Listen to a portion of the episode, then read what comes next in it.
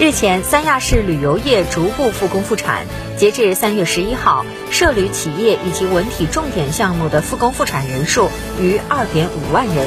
景区恢复营业以来，累计接待游客七点四万人次，旅游文体产业发展正全面提速。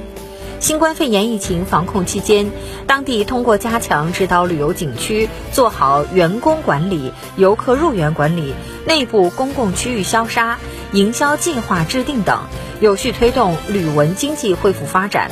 下一步，该市将继续落实扶贫政策，发放奖补资金，支持景区酒店改造升级。同时，还将制定三亚市旅游业振兴计划等，助力海南自贸港建设。